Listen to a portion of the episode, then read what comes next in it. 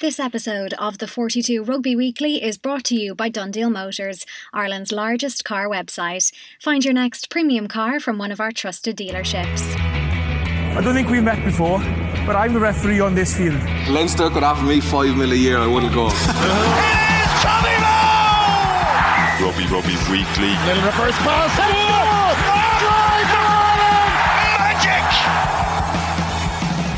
Hello and welcome to the 42 Rugby Weekly on the final week of the URC season and what a weekend to look forward to with Munster down in Cape Town to take on the Stormers in Saturday's URC final.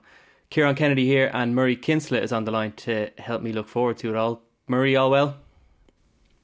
All good. I've final fever again this weekend. It's class to have back to back huge games for two of the Irish provinces. We've got a Premiership final tomorrow, the Pro D2 You've got Leeds potentially pulling off the miracle of all miracles to stay up, and Waterford are playing on Sunday. So all in all, a, a good weekend. I know you're heading down on Sunday. How, how, are you set? Good, yeah, good. I'm going to Thurles on Sunday um, to watch the Waterford hurlers bow out of the Munster Championship. Um, hasn't been a classic summer for the for, on the hurling front, but I have had plenty of good rugby matches in between to kind of ease the pain. It's kind of one of those weekends actually, or tomorrow in particular, where you know we don't really see much of the the nice weather. But um, look, there's worse things. There's worse things to be doing. Um, but yeah, let's let's get straight into it because as we record, the two teams are not long out. For Munster, there's one big call in terms of the bench, but the good news is it's a remarkably full strength side really for this time of the year. So. Of the four players who missed the URC semi final win over Leinster, three come straight back into the team Malakai Fekitoa, Conor Murray, and Calvin Nash all start, but RG Snyman is named on the bench, which means Tadhg Beirne and Jean Kleyn continue in the second row. Murray, were you surprised to see Snyman named on the bench? I was a little, just because of his game changing ability. And of course, you can use that off the bench, and no doubt they will look for that massive impact from it. But, you know, I kind of perceive that this is exactly the reason why they signed a player of his caliber to have him starting the biggest games. And listen, we'll see how his impact is.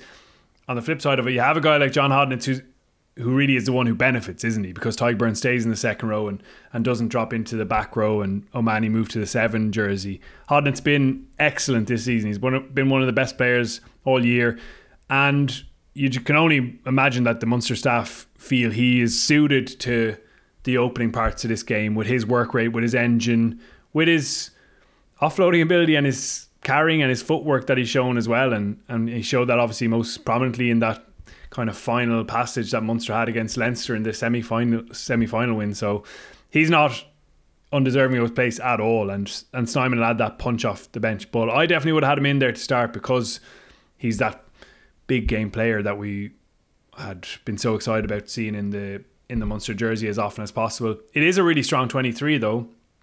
What a great position to be in with all those players returning from injury, with lots of form, with guys like Dave Kilcoyne and Jack O'Donoghue missing out on a match day 23, which is pretty remarkable.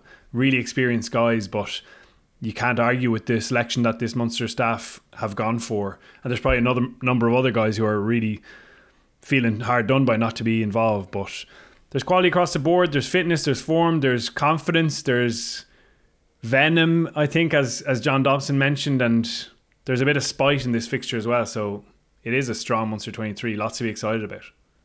Yeah, and that's it. Even with Snyman on the bench, like Jean Kleyn and Tadhg Beirne have been going so well, and as you say, that Munster back row has been going so well, and Graham Rowntree does appear to have settled on a pretty, f- almost a favoured first 15 over the, the last couple of months, and as they've embarked on this brilliant run of form, I mean, Snyman aside, this is the Munster team we were expecting, and that consistency in terms of selection has been a huge part of their surge over the second half of the season.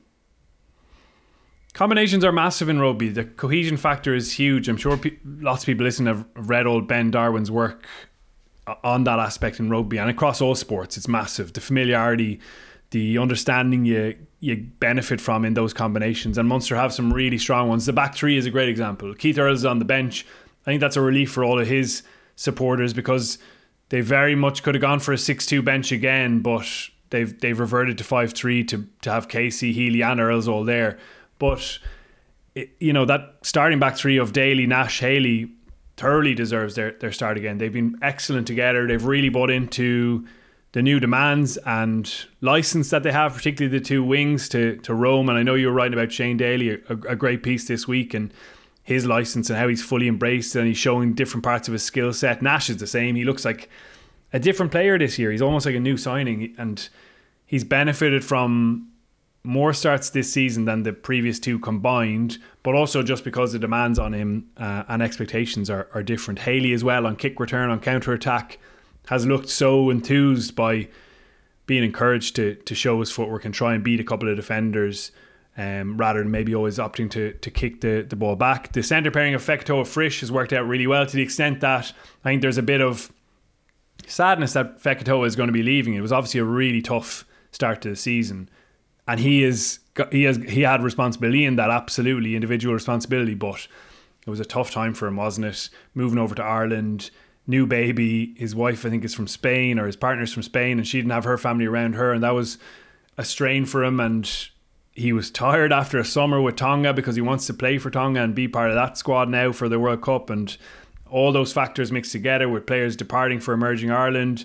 So he couldn't build up some of that cohesion we're talking about. But we've seen him as a totally different player with a Munster team that has been playing really well in the, the second part of the season. So he's linked with Frisch brilliantly, and, and their partnership will be key again. I think the 9 10 pairing is the right one for this game. Casey was excellent against Leinster again. He'll definitely have a role to play in this in this final, but Conor Murray has been in excellent form. He's got nous and experience, and he's got um, he's got skills that go along with the attacking side of the game that Munster have flourished in so strongly. So I think that's a, a smart call. And, and, Crowley, again, another stage for him to show his big game temperament, which we saw in spades against Leinster with that drop goal moment. Um, so, yeah, the the familiarity that you mentioned, it's a it's a great point, Ciarán. Yeah, the, the Stormers team is also out. So Marvin Orie and Deon Fourie both come back in with a 6 2 split in the bench and it, again, it's pretty much what we were expecting from the Stormers. And you just look at some of the names there: Kitshoff, Evan Roos, Libbok, Duplessis, Willems. There's a lot of firepower there. It's a very, very strong and impressive Stormers side. That 10 15 axis of Manie Libbok and, and Damian Willemse uh, is key, isn't it? Creative, with a nice bit of bite to them as well. I love Willems' approach to play. I think you could play him in the back row and he'd do a really good job. He's a brilliant just a brilliant pure rugby player. And Libbok, class story. 2021, he was unwanted in South Africa. John Dobson was recruiting on the cheap at the time and trying to figure out how he could get players in while they're in administration and severe financial difficulty. And he, he phoned Libbok up and told him, come to the Stormers. And now look at him. People are in South Africa are, are, saying this guy should be starting for the Springboks at the World Cup because he's such a, a brilliant creative player. The last time he played Munster, he was awful off the tee and he'll be very determined to put that right. I, I saw Rassie Erasmus mentioning that in his media dealings yesterday, which is quite a pointed thing to do. You know, kind of point out this is why maybe he won't be a, Springbok starter. So he's got a point to prove in that regard. But the way the two of them link up and create opportunity on kick return and, and turnover, those transition areas of the game is really important. Herschel Jantjies at nine with his pace is excellent in that regard. But they've got a nice mean edge to them as well, don't they? Joseph Dweba has a lot of backing up to do after that video leaked of him saying that he was going to F Munster up and that the Stormers were going to. Of course, they're going to try to do that. That's what every team tries to do, but normally that's not in the public domain. Uh, but Frans Malherbe, you know, what a old school technician at, at tight head. I love the way he is bread and butter first and foremost, and he can do other things, but it's scrum, ruck, maul. He's outstanding in those areas. And as you mentioned, so much punch, particularly in the back row with Evan Roos, getting back to his best. Dayimani is a an X Factor player and another amazing story. I'm I'm sure a lot of people have seen the the rugby pass interview with him from a couple of years ago. Jamie Lyall did it. Uh, it's well worth digging out if you haven't seen it. He's got an incredible backstory. Um, and Fourie's skill set is really important to this team. He's a nuggety nuisance pest of a player. He'll have those jackal turnover moments. He'll disrupt your flow um, and he can also make an impact on the ball. So there's a really nice blend in this Stormers team, and while they are known for that attacking DNA, behind all that there's there's more to it. Norman Laker, their defense coach, is basically a protege of Jacques Nienaber, who kind of taught him everything he knows, and the defensive system is even more harem scare maybe than the Springboks. If they can go and get the ball back and and they can create try scoring opportunities for themselves with their defense, but also for the opposition when they don't get it right. So Munster will be under decision making pressure constantly, but there are opportunities there potentially as well. The 42 Rugby Weekly is sponsored by DoneDeal Motors. Whether it's luxury cars, seven seaters for a growing family, or making the switch to electric, find everything you need at donedeal.ie. We might look back to the match itself, but it's worth touching on how both teams have reached this stage. For Munster to come from where they were earlier in the season, new coaching team in, two wins from their opening seven, the performance is very disjointed in places, but despite a few bumps in the road, it just started to fall into place and they've been on this brilliant run away from home for the last month. Well, it was since the Stormers game last month actually, and this is their sixth game away on the bounce. It's just been brilliant to watch them turn their season around in such impressive fashion and see the work being done by the coaches on the training field start to come together and translate itself into performances on the pitch. I think those coaches would probably argue, and I, I agree with your your assessment over there, that it was turned around. I think they would have said this was the plan, that it was gonna take a bit of pain potentially at the start of the season to get to where they wanted to be because it might only sound like a small thing, but changing how you train and making it more intense and quicker is actually a massive change when it hasn't been like that for what four or five years under Van Graan. It was a slower approach to training, so the players physically had to get used to the demands. It was really tough at, at the start. Training faster, training quicker, load of ball and play. These kind of chaos games that they introduced, similar to the Tuesdays, I suppose, in, in Leinster and in terms of their skill sets, they massively had to get used to that. Being under pressure all the time, being asked to actually play the ball at the line. And some of the forwards' passing stats haven't actually gone up hugely, say passes per game, but the manner in which they're doing it has been magnified. So Jean Kleyn has to take to the ball to, to the line and pass under real pressure, sometimes blind out the back, rather than just flicking the ball out early and allowing the defence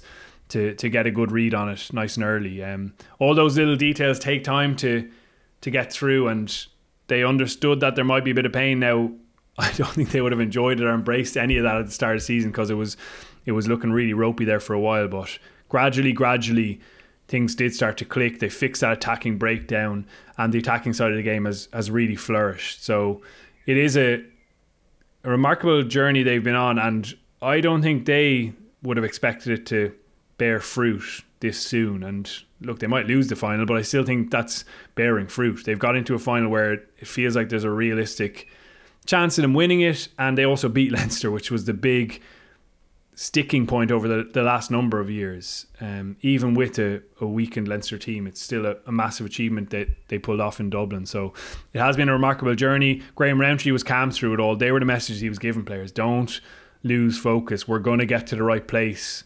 Trust me with this. And they have always trusted him, the players. That's why he went for the job in the first place. He never went for a head coaching job before. And he's loved loads of other clubs and and places that he's been and he's got on great with the players in, in those places as well. But he could see what needed refreshing. He could see that the players would buy in and and get behind him and he went for it. And I don't know if people remember at the time, but he had this frustrating wait. He did his interview and then months went by before he before he heard for sure and he got frustrated at one point. He was wondering, should I pull my name out of this? But he he kind of knew that it was the, the right role for him, and it's proven a really nice blend. And you don't want to just completely uh, denigrate what was was there before, but I think the fresh energy and buzz around the province has been really palpable. The supporters are really proud of the rugby that Munster are playing, and those who had become disenfranchised by the the style previously and and some of the decisions have really re-engaged in my experience with it with it this year. So it's been a great journey. It's a successful season and uh, you wouldn't put it past them to pull off another surprise in, in this final Ciarán certainly not. And and I think that's the key actually. It, it is it does feel energized this year and win or lose tomorrow we'll look back at this season as being a success considering the progress that's been made looking at the other side of this game, I'm, I'm sure most of our listeners are aware, but I might just ask you to put the Stormers' journey into context. This is a team that were in administration when they joined the URC in 2021 and now 80 minutes away from being back-to-back champions. It's it's a very impressive team on the pitch, very impressive in the way they're trying to grow the game too and I know you've had some interesting interactions with John Dobson. He's an interesting character, isn't he? He gets it. Um, apparently there was a big I think I may have mentioned this in the pod before. Apparently, there was a big kind of meeting between all the different clubs, and he did a presentation on why the clubs and the coaches and the players have to be selling themselves because rugby doesn't do a good job of that. He gets it, and even this week, the last couple of weeks, he's he's not been afraid of making a few comments that like really could be perceived as highly inflammatory if you didn't know that he understands that himself. You know, he's in really honest about it. He said this is a really personal game he said Munster came and beat their unbeaten record. He actually said on the record there are a couple of players there we don't like in their team. So there's a lot of needle in this. And that's what you want. You want that bit of spice. But that's maybe an aside as to how he's managed an incredibly tough situation, which you've mentioned there. 2019, when he took over, they were in Super Rugby. Then COVID hit. Then administration hit the Stormers. And you think of the the superstar players that they, they lost in that period, like Kolisi, Mbonambi, Pieter-Steph du Toit, Etzebeth left, Willemse left, or sorry, Damian de Allende left.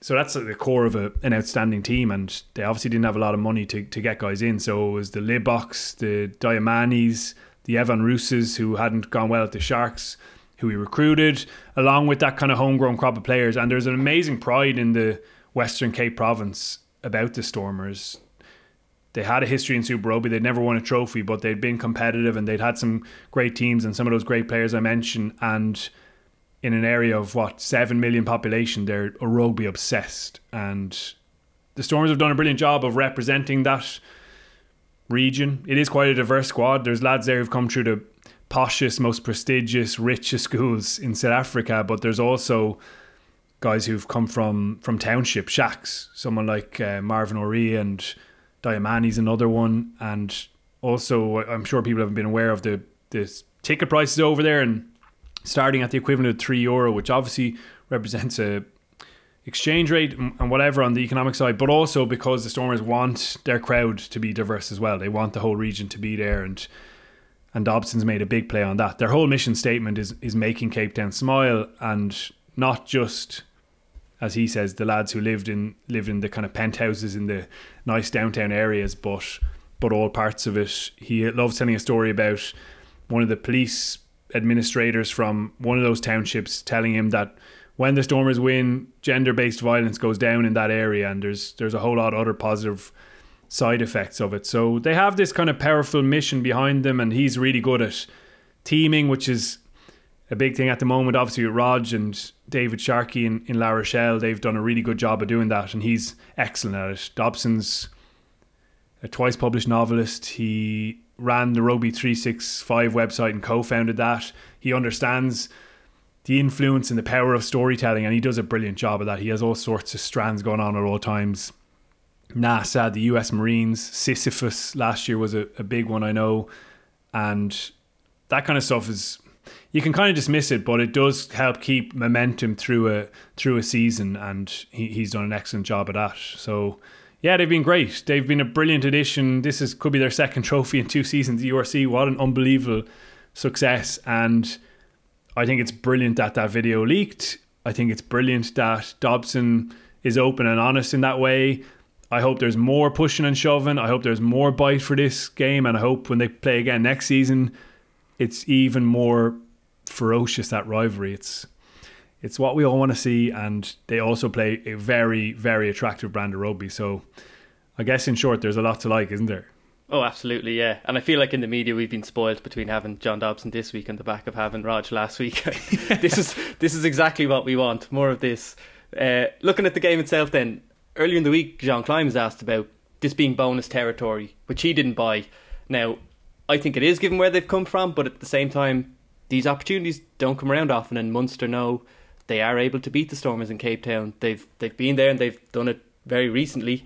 They're at full strength. They're in form, full of confidence in the back of that Leinster semi final. And look, they probably are up against it, but this is a brilliant opportunity to go and do something special. It really is. It's winnable. And I know the Stormers are favourites. I think they're five point favourites, which is fair based on their quality and being defending champions. They're going to have over 50,000 people, maybe. We remains, remains to be seen exactly how many Munster turn up, but it sounds like there's an absolute army of them heading or down there already and coming from other parts of the world. And that's also another part of the reason you can kind of imagine Munster coming away with a with a success here. The Stormers' strengths are really well flagged in terms of how Munster managed them, and Owen spoke about it really well on Wednesday. You just cannot give them those transition opportunities. But yeah, I, I think Munster have enough weapons of their own to, to cause real trouble. Connacht showed that the Stormers are fallible in many instances in their semi final. Obviously, they had a brilliant start when the Stormers looked really nervous. I don't know whether that, that comes into it again. But Connacht put together some brilliant scores in that game. They just gave up scores way, way, way too easily. One off line out in first phase, which at that level you just cannot get away with it. A couple of instances where they actually kicked well, but the chase wasn't good enough and they didn't make tackles off the back of the good kicks, and the Stormers scored in the blink of an eye. So we've got a sense of how it might look, but it'll probably take the most accurate clinical Munster performance yet. And in that regard, they have a template based on two weekends ago against Leinster when they were brave in attack and they were accurate with their skills. They were ferocious in defence and really shut Leinster down for massive portions of the game. They were tactically astute in not giving Leinster those line out opportunities to to strike with their brilliant first phase attacks. And that should give Munster fans great heart for, for this one. Yeah, and, and you touched on it earlier, but it does feel like the type of game where there might be a nice little bit of needle as well. We, we've just come out of a spicy enough week with La Rochelle and Leinster. This is another rivalry that has a bit of an edge to it now, and, and that's an important part of it this weekend because against a team like Stormers, discipline is just so important. Yeah, I mean, it was the last game down there as well 26 24 to Munster, and there was a hell of a lot of this. Peter O'Mahony obviously central to it and, and paid a price indeed. Um, I can remember other instances in that game where maybe there could have been yellow cards. There was hands all over his face at one stage.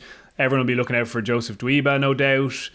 And that discipline side of it will actually be key. So I think the side who maybe holds himself back the, the best in that regard will will prevail and Dobson mentioned he he reckons that Munster will try and get under their skins, try and get them to to provoke them into giving away penalties that allow Munster down into their 22. So that's an absolute massive focus for Stormers, who probably are a better team at, at this very stage, but Leinster were probably a better team than Munster before the semi final, and, and they did a brilliant job. And and the lack of pressure on Munster is a nice position for them to be in as well. So, yeah, my gut's almost saying that Munster have the have the wherewithal and the the nous to, to pull this off. Well, look, it should be a brilliant occasion. Fifty-five thousand tickets sold in less than two and a half hours.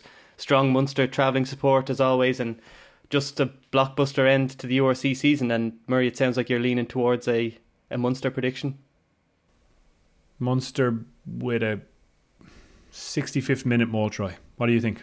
Oof. Yeah, I'm going to go for Munster too. Let's end the season with a bang. For all those reasons we spoke about earlier, they're informed, they're confident, and this is the kind of situation where they thrive in, really, isn't it? They're underdogs. They are written off a small bit given the travel, given who they're playing, away from home, backs against the wall. I can just see a big performance coming. But look, let's hope let's hope it's a cracking game either way. Murray, thanks as always. Enjoy the weekend. Cheers, you too. Murray will be back on Monday with Gavan Casey and Bernard Jackman for the 42 subscribers. Until then, Take it easy and enjoy the weekend. This episode of the 42 Rugby Weekly is brought to you by DoneDeal Motors, Ireland's largest car website. Find your next premium car from one of our trusted dealerships. Driver stop names for fill two double barrels. He spits out, breathes out, only smokes carols. And he's refreshing the world in mind, body and spirit. Mind, body and spirit. You better hear it and fear it. Oh, that's the spirit. Saying sister, sister, how I missed you, missed you. Let's go wrist to wrist and take your skin off on my wrist,